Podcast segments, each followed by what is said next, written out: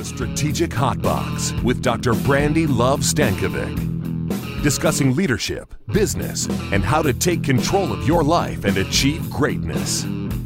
From the streets of Las Vegas, energized, informed, and never diluted. It's time to kick some ass.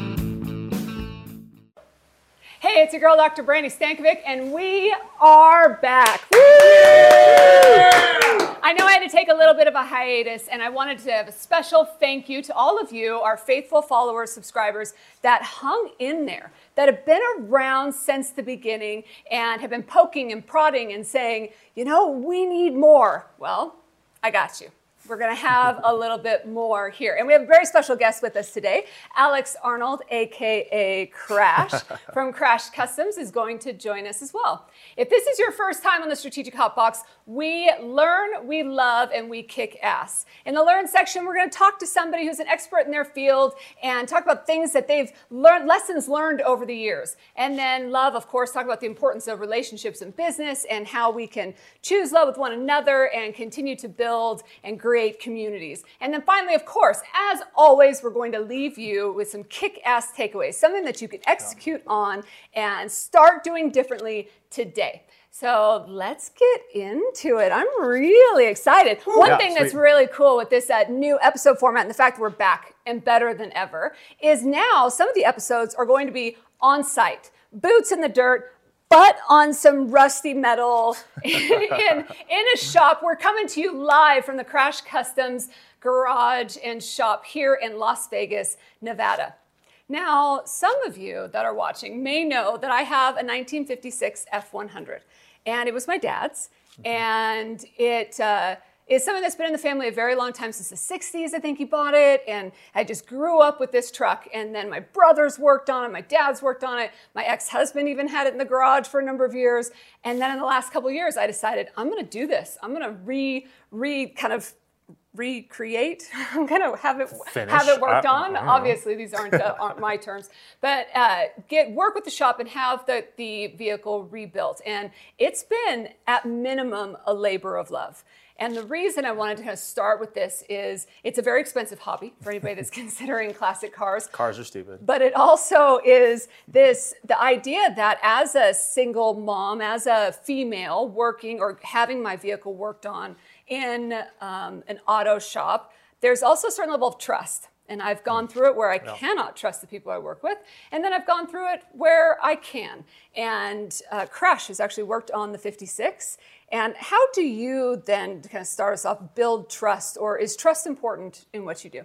Uh, hugely, and thank you for having me on the show. And you're just coming back, so that's that's huge. Um, yeah, I don't know. It's the first podcast I've done, so this is great. Excellent. But uh, uh, building, I feel like I've always built my whole business based on my word. Mm. My word and my reputation is everything. And in the car world, you know, especially starting off, I moved to Vegas a handful of years ago and didn't really have a clientele and started doing this. And so it's extremely important to just know that like everything that you're gonna do um, you're gonna represent yourself and your word and like everything you're gonna do what you say and and, mm-hmm. and take care of your your clients and your customers otherwise you don't have repeat business mm. now there's shops out there that have big names and they have you know big fancy sponsors and they might have a big fancy showroom and they can show off a lot of nonsense but at the end of the day like it's the work that's going to bring you ba- or bring back your customers So, So- the quality. so I mean, I, I, at this point, uh, seventy-five to eighty percent of my work is all like referral based or re- repeat customers, uh, and everything else is, you know, I make a lot of stuff off of like social media and stuff. But again, that's other people posting because I'm terrible at social media. So, uh, so you have to make sure that it, everything that you do, um, you're. It's it's like a super cliche thing to say, but like under promise and over deliver. Uh, so you have to be on top of that all the time for sure. So when it comes to trust, what are some ways that you so from a customer or consumer perspective, I feel like communication, transparency, uh, even a little instruction in a way that's not patronizing are ways that I end up trusting that things get done, as well as like you said, delivering on what is uh, Right. is promised. What are some other ways that you build that? So that's difficult. Uh, I'm actually, I'm not the best at uh, always communicating exactly 100% what I'm doing because I've been doing this for a, a very long time. Uh, and I'm I, I think in terms of technical terms.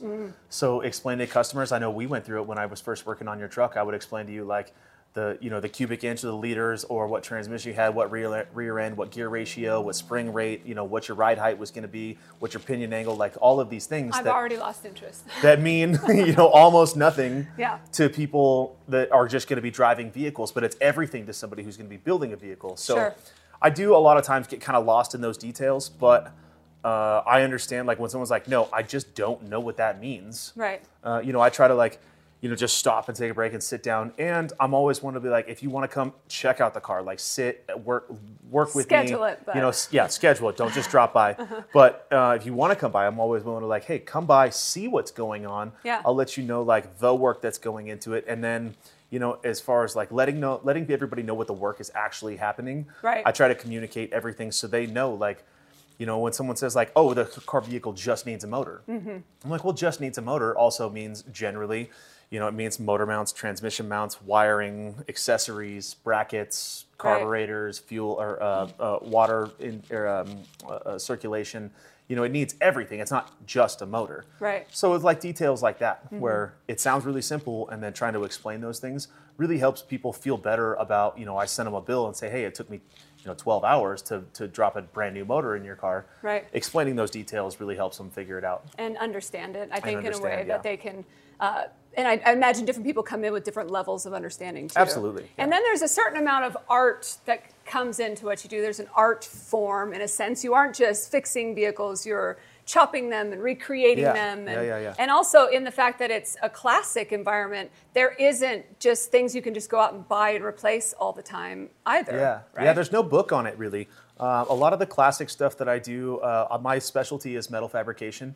So I like to do customs where I either chop a top or uh, you know section a vehicle, or we'll do custom suspension, or we'll put airbags on it, or put a motor that was never meant to be in that vehicle in there, changing the whole drivetrain. So I do a lot of things like that. Uh, and there's really no book on a lot of the things that I do. So in a general flat rate mechanic shop, when you take your brand new two, 2022, 2023 vehicle to the shop, they know like, hey, this needs a transmission.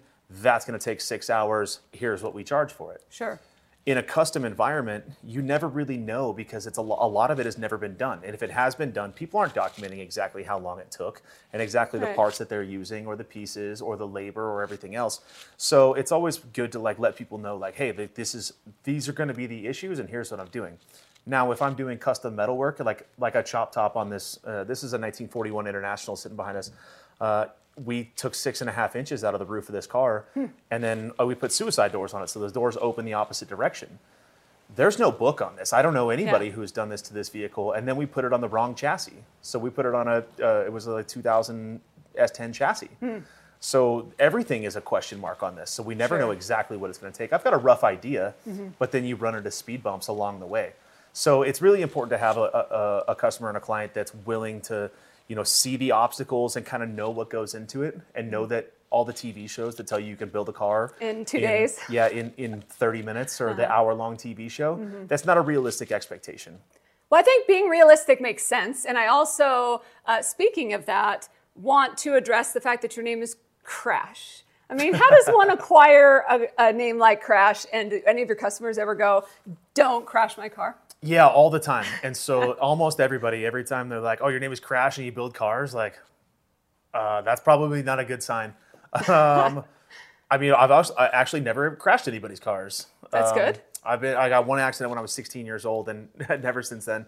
But when I moved to Vegas, uh, I didn't know anybody. I was kind of adopted by a big group of people out here. They're called the Rumble Cats. They're a vintage motor club that started in 1995, uh, and there's a big family out here of members. Uh, and I didn't know anybody, but they brought me in. I brought a bunch of classics with me. I started hanging out with these guys. And as I was going through the process of joining the club, I went through a short period of time where I was just all thumbs for some reason. I like I broke everything, and it wasn't vehicles, but it was just being clumsy. Like I fell through one of the brothers' windows. Oh, geez. Um, dropped a couple bottles at a party one time. Just it was just silly stuff where I was breaking things left and right, and they were like, "This dude just crashes into everything." And so they were like, "All right, man, it's gonna be it's gonna be Crash." And I, I at first I hated the name, I really did, Mm-hmm. uh, and I couldn't stand it. And I was like, "Wait a minute, if you're gonna call me Crash, can we at least spell it with a K?" Mm-hmm. And uh, the reason for the K is uh, uh, custom culture has been a big thing since the 1960s. It started back in California, Southern California. It was a bunch of people that. Uh, a bunch of old school hot rodders that had returned from uh, all, all the wars. They had come back from, you know, World War II and then Vietnam, where it really got really big. Where these these military men were coming back from these high adrenaline situations, and they started taking big motors and putting them in tiny cars or building their own things. And it was all it's called lowbrow work. It's lowbrow, like not classically trained mechanics or artists or anything. And they were just throwing everything into this culture. And at this culture at this time, it was also big rockabilly. There was, you know, there were bikers in it, there were car guys, it was cuff jeans, slick back hair, and all everybody was just trying to go fast. And then nobody was a classically trained artist. So there was always like crazy artwork on the side of it. Uh, and that is known as the custom culture movement. So custom culture is something that I try to promote and keep going through And they use Ks. through everything. And custom culture is always spelled with a K. It's custom and culture both spelled with a K. So, you as we brought came it in- into the business. Yeah, so I said, oh, if I'm going to be called Crash, I'm going to be Crash with a K, and then Customs is also going to be with a K. Always, yeah. Do any customers ever piss you off? So when I and what I do in consulting, there are times where you work with a difficult customer or a difficult member, a difficult client, and there's times where you just have to suck it up because that's the nature of life. And then there's other times where there's a conscious decision to say, "Hey, this doesn't align with the values of my business or it doesn't make sense for us to work together in the future." It's pretty rare on my end to have that kind of hard line, but but it's happened. Does that ever happen with you? Absolutely, yeah. Customers, uh, again, because of like the TV stuff that goes on, expectations are usually really, really high. And so mm-hmm. when they realize the time and effort and money, and like you know all about it, like, you know, I've been, you know, you've been around a lot and seen everything that's gone on with your vehicle through all of the people that have worked on it, mm-hmm. and the expense. And cars are stupid. It's it's a horrible investment if you want to get your money out of a custom vehicle and you're not doing 100% of the work yourself. Mm-hmm. It's an extremely expensive hobby to get into. So you don't get your money out. You don't get saying. your money out. So. I'm not going to make the amount of money that I've put in. You're not going to make the money out of the vehicle. Oh, okay. But if you love it, if it's a if it's a if it's a passion project Mm-hmm. and it's something that you've always wanted, you want to have, you're going to keep forever, then it's worth it Of because you'll it have is, a yeah. one of a, your your truck is going to be one of a kind. Nobody's going to have your truck, and you've got a lot of sentimental value. It was your Mm-hmm. Right. Mm-hmm. dad's truck. You know, he had it since you were a kid. You remember riding in this thing. So so a lot of that uh, accounts for that on you guys, but it's important for people to have those expectations. Now, some people don't, and they rely on the idea that this TV show they built it in 30 days, Yeah. and then Pimp they My Ride, I think, is even Yeah. one of the coolest ones back in the Pimp day. my ride? Yeah, maybe. Okay. I don't put TVs in anything. yeah, well, I just remember it's- maybe it's the 90s that are getting to me. I don't know. But yeah, no, there's a lot of a lot of shows that just create realist, unrealistic expectations. Sure, right. And so it's it's important to set those. And for people that, you know, when they get their first, second, third bill, and they're like, "Wait a minute, we should be almost done at this point after three weeks." Right. And you're like, "Well, you just can't do this." So then it's that's when it's time to set them down and be like, "Look, this is the what's the work, this is the labor, Right. and this is everything that goes into it." And sometimes people at that point realize that it's more than they want to get into, and it's pretty easy to cut ties at that point. Sure. Other times, I do a lot of work for friends. Yeah. I do a lot of work for friends that easy. Mm-hmm. I really love to do the work. And there's a there's kind of a give and take where if I really love the project, I'll do a little bit more for a little bit less. Yeah. But I still at the end of the day, it's my business, it's my livelihood. And yeah, I turned my passion and my hobby where I used to just hang out with my friends and wrench on cars. Mm-hmm. Right. But now it's my job and my business. So when I sit down It's with a somebody balance for sure. and I'm like, hey, now I got to charge you. And they're like, well, hey, we used to do this for free 10 years ago. I'm like, Mm-hmm. Right. but now this is how I live. Yeah. So so sometimes we have to cut that line. And I think that uh, I do a lot of work with friends, or they be, clients become friends too. Happens a lot. Mm-hmm. And I think that there's always that any entrepreneurial person I think would feel this way that it sometimes it's hard to set a standard for charging and that kind of thing. And I know I've been people have pushed me in places and look back and gone, you that wasn't fair, Mm-hmm. you know, to push and and but it is part of business, part of growing, it's part of growing a business and, and being an entrepreneur is having that having that balance. What do you have? You obviously have employed different people in the different businesses that you've had over over the years. Yeah. Um, I know when I think about employees, the number one thing to me is loyalty. It I can teach them how to do most of the work, although I'm a very impatient teacher. Anybody that's watching, kind of you guys know, yeah, they know, they know. Um, but it also I'm bad at delegating, I think. But it it that you can teach somebody how to do some of that. It's that whole I know that Southwest said that hire for attitude, train for skill, and pe- I find that to be somewhat horseshit because anymore you don't even get somebody coming across your desk, a resume coming across your desk, unless it has certain attributes. Right. But but it is important in the fact that. Um, the, the experience that we have with one another is so so critical because when you really want to get the work done, then you're having to put in with that that individual. What do you look Yeah. for in an employee? That's tough. Um, uh, I'm not an easy person to work for. And I, I can't that. imagine that. Uh, I'm not because my expectations are really high. Mm. Um, I've been self-employed or haven't had a boss or somebody actually dictating what I'm doing um, since I was very young, since I was in my very early 20s. Mm-hmm. Uh, I started my own company when I was all, just before I turned 23, and I've gone this long, and it's like I only eat when I work. Yeah, you know, right. so so everything is based on me working my ass off in order to figure out how to make everything happen. Mm-hmm. And I've grown and progressed and done these things. So I kind of I take that uh, that work ethic and I I kind of just assume that everybody Expect it. should have Yeah. that, and I expect it. Right. And I know that not but it's actually does. pretty uncommon. I feel like. I mean, maybe now, but maybe people should just work harder. Well, I, I'm with you on that. I completely agree. But it actually is one of those attributes of people that you don't find very often because when shit needs to get done or when shit hits the fan, it's all hands on deck. Period. Right. Like, and that should be a, just a known expectation. Like, I've never, maybe I've just never had the luxury of having a clock in, clock out job, Right. and so it requires that level of of engagement or loyalty. But I think that that, that isn't a quality that all people have. A lot of people feel entitled. And I try to find some something in the medium. I you know I want somebody that's qualified to do the job, but I also I have a lot of experience, whether it's the actual fabrication side of stuff, or it's the mechanic side of stuff, where it's wiring, whether it's you know Mm-hmm. interior. Like I kind of have a broad spectrum. Of, like I can kind of run the gambit on all the vehicles, or all, Right. the, all the vehicle aspects. So I can teach somebody, but I need them to be able to work hard, and I expect a lot from an Yeah. employee.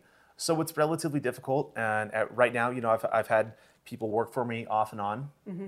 but I honestly find it's better if I just handle everything. I know it's going to be perfect, and I know I can put my name So on that. that you're kind of a control freak, kind of Maybe, yeah. perfectionist. I mean, yeah, yeah. maybe. And I Again, think that, I'm very hard to work for, but I'm aware. yeah, well, and I think that knowing that when you do something, it's going to turn out in a certain way. But you also brought up something that I think is really important too, and that's hunger. And we've had conversations about this before. Until an entrepreneur has uh, not been able to eat if they don't work, then people don't understand that concept either. The previous company that I was with, we used to talk about all that all the time, in the fact that unless we're out on the road working, no one's paychecks are being paid. We can't just rely on this mystical man to, to pay everything. You know, we've got to work to make that happen. And the more money that we make, the more money the, the team makes, et cetera. Absolutely. Yeah, same thing. You know, the, the more we the more work we do as a collective, as the you know, because I have had employees in this shop, and the more work we do, we all make more money. Mm-hmm. And I've I've thrown it out there to employees in the past where I'm like, hey, like all you want to work, I will pay you for everything that you want to do. Yeah. But how many people want to work more than 40 hours a week? How many people want to show up early and stay late? Not a lot of people want to do that sort of thing anymore. Mm-hmm. Yeah.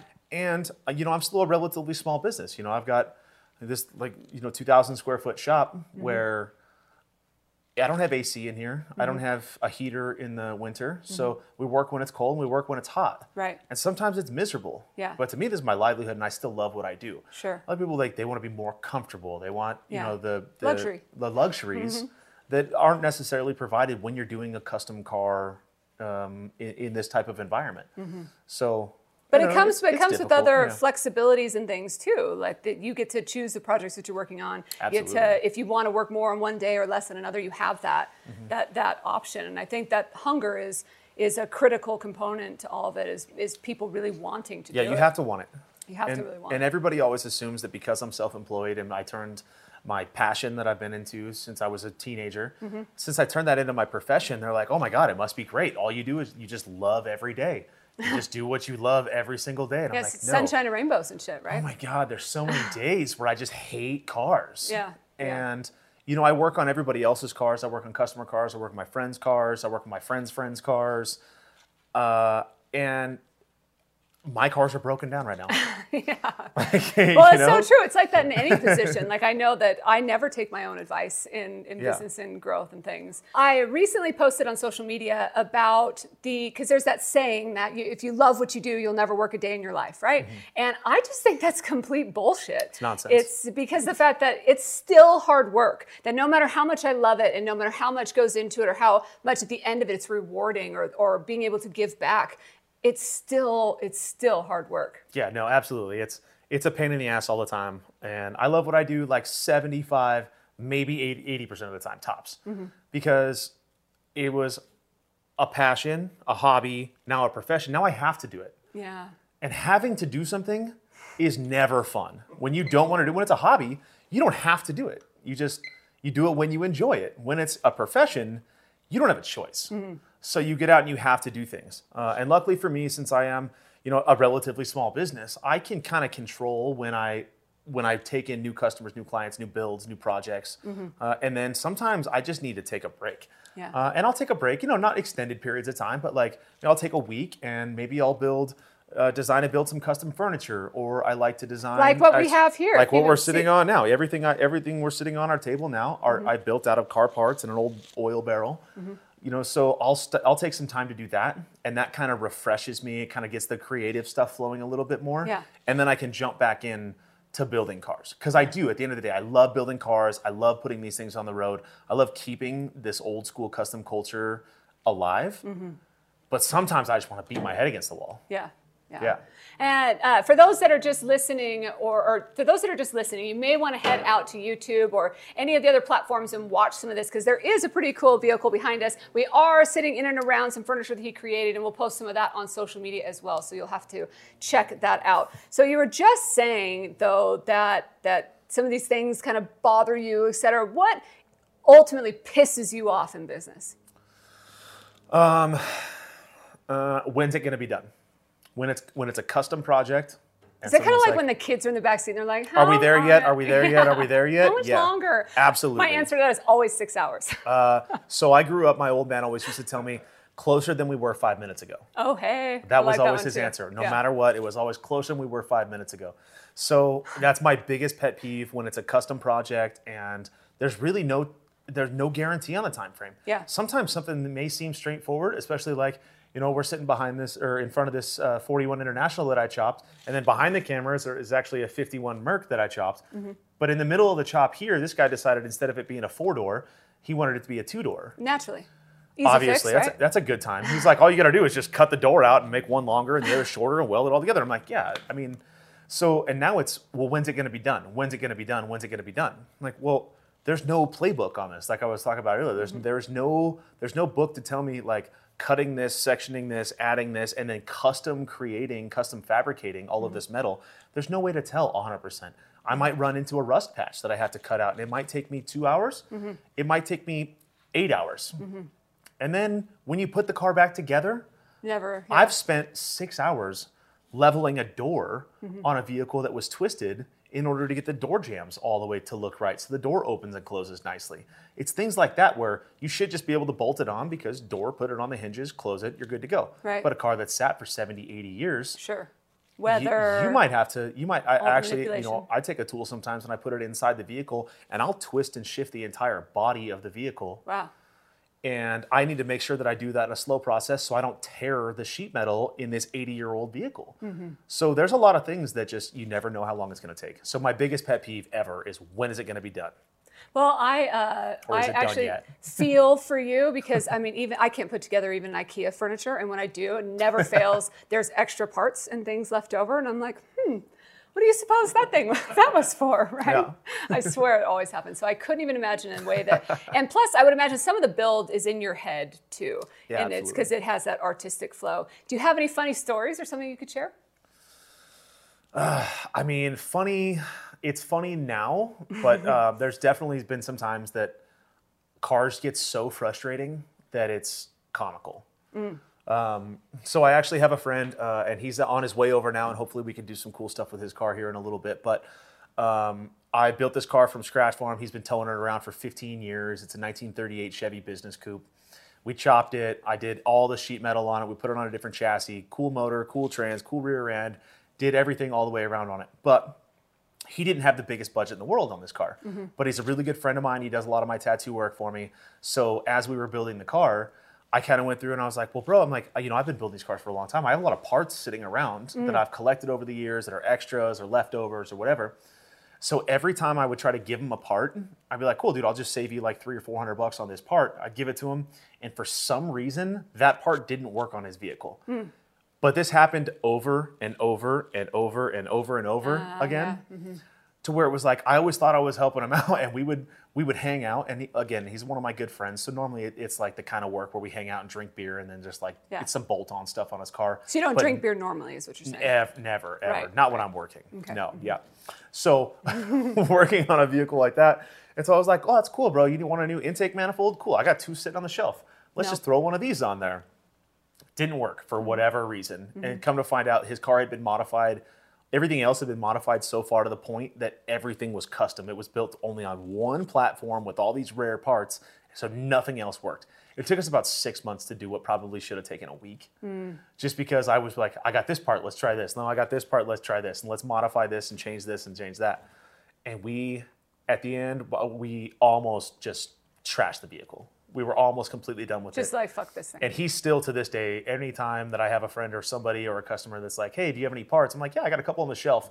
He will say, like, don't trust his parts, nothing's gonna work. So it's funny now to Mm. look back and, and laugh at. But there were so many times we're throwing wrenches and just pissed off at the end of the day, and we're like, you know, F this car. yeah. Yeah, so Do you know what's funny now in a story that happened between you and I is uh, right before Viva. So th- for anybody that's that's listening, watching, um, I don't get the chance to drive classic vehicles very often, right? I mean, anymore, it's hard to even find a manual uh, stick shift vehicle. Period. Anybody has newer vehicles, and so I but grew you up. You had to have one. so- I well, yeah, that, it, the truck was one. I'm going to maintain that. I wanted that, and uh, so I grew up learning how to drive stick, but I hadn't driven stick on a, f- a big old beefy motor like this one. So it was my second time ever driving the vehicle, and uh, it was right before Viva, and so you had a lot of cars you were finishing up to get to the car show, and I came over to go on a test drive, and. Uh, and somebody had bled the brakes or done something to the brakes right prior to that, and you got underneath the car. yeah, you almost killed me. To- I did not almost kill you, but I got underneath the car to. No, I got underneath the Yes, car. You were got- in the car, Yes, yeah. right. You got underneath to, to move um, so I could drive off, and you're like foot on the brake. Foot, my foot, my foot was on the brake, I don't know if it was. and it kind of rolled. Yeah, almost killed me. Yeah, it, but turned out that Turned out that the, yeah, there was some air in the brake lines. yeah, so it Yeah. wasn't my fault. Uh, yeah. I mean, you weren't happy. You did. You did treat it like I had almost. Oh my god, I, I, my life flashed before my eyes. Oh, Yeah. whatever.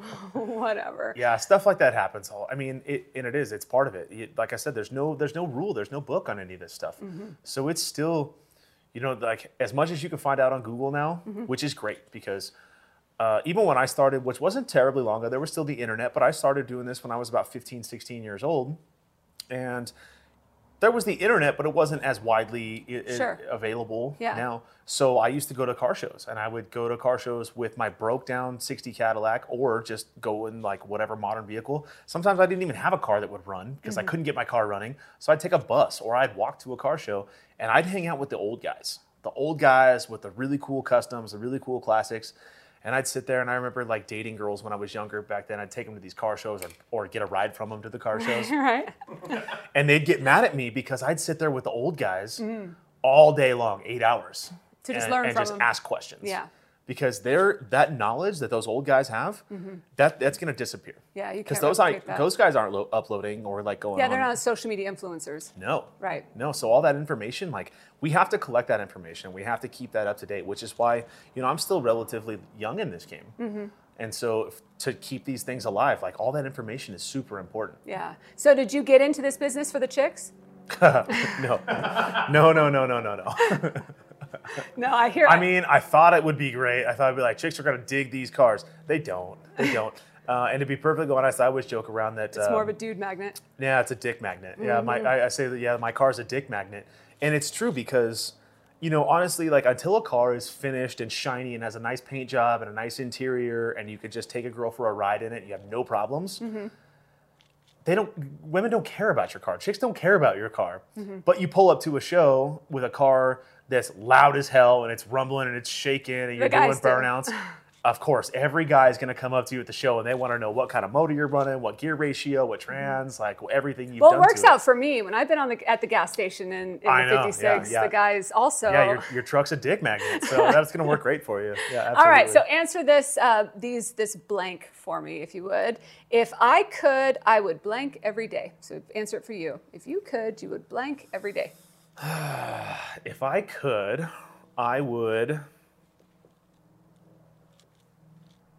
I don't even know. That's a tough one. Mm-hmm. Every day. Something I want to do every day. I used to think build cars, and now I don't want to do that every single day. Um, if I could, I would, I would wake up when I wanted every day, and I would work on what I wanted every day. But it's not realistic. Yeah. And so that's hard. the world would be a better place if. The world would be a better place if people just got off their ass and did some work. I, Yeah, I, mean, think I think people uh, in like today's society, like like uh, men are men, women are women, and it's uh, so confusing. But like, if everybody just got off their ass and just shut up and did some work, Mm-hmm. everything would be so much better. Like, can we just get back to where everybody's working hard and can be proud of what they're what they've done at the end of the day, Mm-hmm. and not superficially proud, not proud because everybody on social media told them that they were doing awesome or that they got a bunch of likes on whatever they did for the day, but actually proud of what they did. Mm-hmm. I think the world would be a better place if everyone could say that. I agree. With that in mind, let's head out to our shout out. Hey, this is Josh Allison. I'm talking about Brandi on the Strategic Hotbox podcast. Awesome, check it out. Check it out, guys. Come on in. Come on. Come on. Come on. Guys. Brandi, Strategic Hot- Welcome back from the shout out, and thank you so much to Joshua Allison for sending us that energetic shout out from downtown Long Beach. Uh, we miss you, and thank you for that. And thank you to you for being here today Absolutely. with Yeah, us. And great. now it's my favorite time. It's the best part of the whole episode, the whole Mm-hmm. podcast. Yeah, I still don't know about this. So. Now it's time to kick some ass. Okay. So we're going to share some kick-ass takeaways. So if you could leave all the listeners and watchers with uh, some words of advice, some words of wisdom, what would that be? Oh man, um, I think I we kind of touched on it before. It's just like get out and do something. Get like literally just go do something. Uh, a lot of people just sit around and they don't aren't aren't active in like whatever they want to do, whatever they're passionate about. Like find your find your passion. And I know it's a kind of a cliche thing to say, mm-hmm. but find what you're actually passionate about, what brings you joy, mm-hmm. and go out and chase it and do that. Mm-hmm. And I don't mean it, I don't mean like if you're really passionate about watching TV, sit and watch TV. No, I mean like go find something active to do. Be productive. Try to try to find a way to contribute to everything and build something for yourself. And to your point, though, do something because I think so often people are off on these journeys to find themselves or to find their passion and aren't working in the interim. Go do. Go. Yeah, no, you can't be you can't just be aimless in anything that you're doing. You have to have a set goal and figure out ways to get to your goal. Mm-hmm. You should always have an, an end goal in sight, and that should always be changing too. Mm-hmm. So when you get close to your goal, you need to you need to be like, shit, I didn't set my goal far enough. Mm-hmm. So you exceed your you extend your goal. It's, you know, a lot of people be like, well, I want to make hundred thousand dollars a year. Well, when you start making 60, 70, 80,000 dollars a year, you shouldn't stop and be like, when I hit 100, I'm going to take it easy because you'll start taking it easy at 80%. Yeah.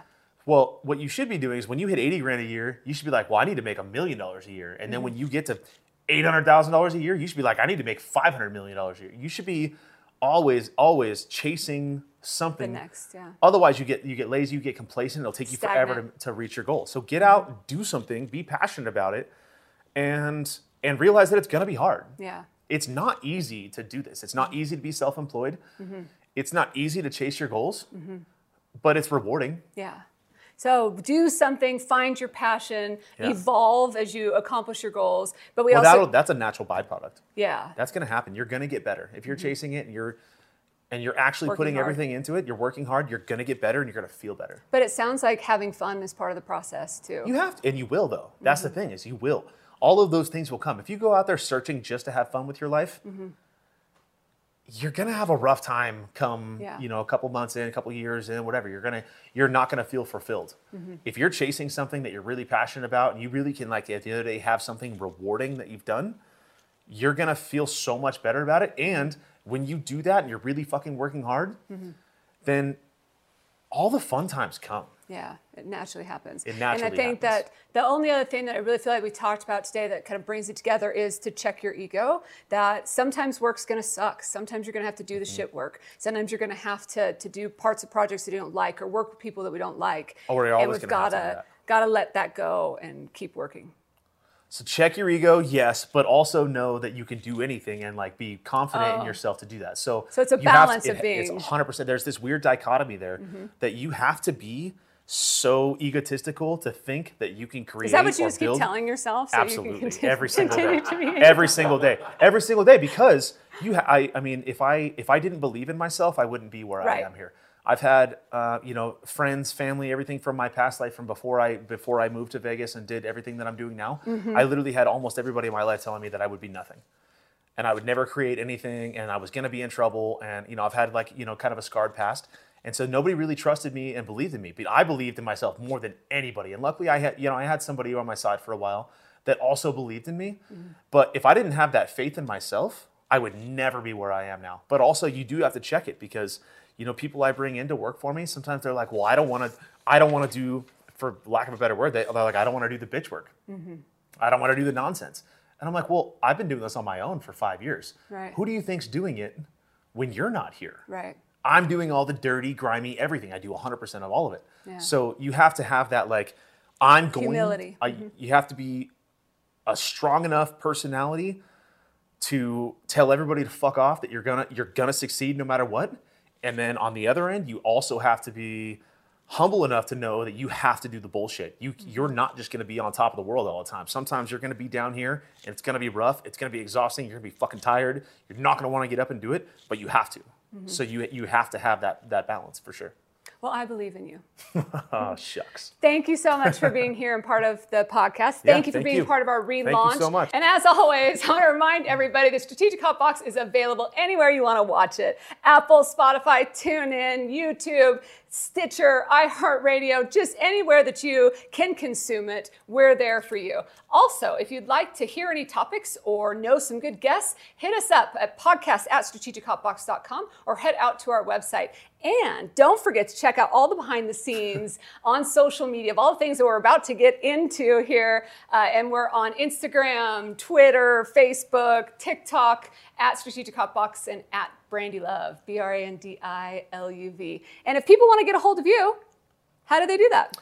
Uh, I'm on Instagram at just uh, at Krash Customs, uh, and I also have a website krashcustoms.com.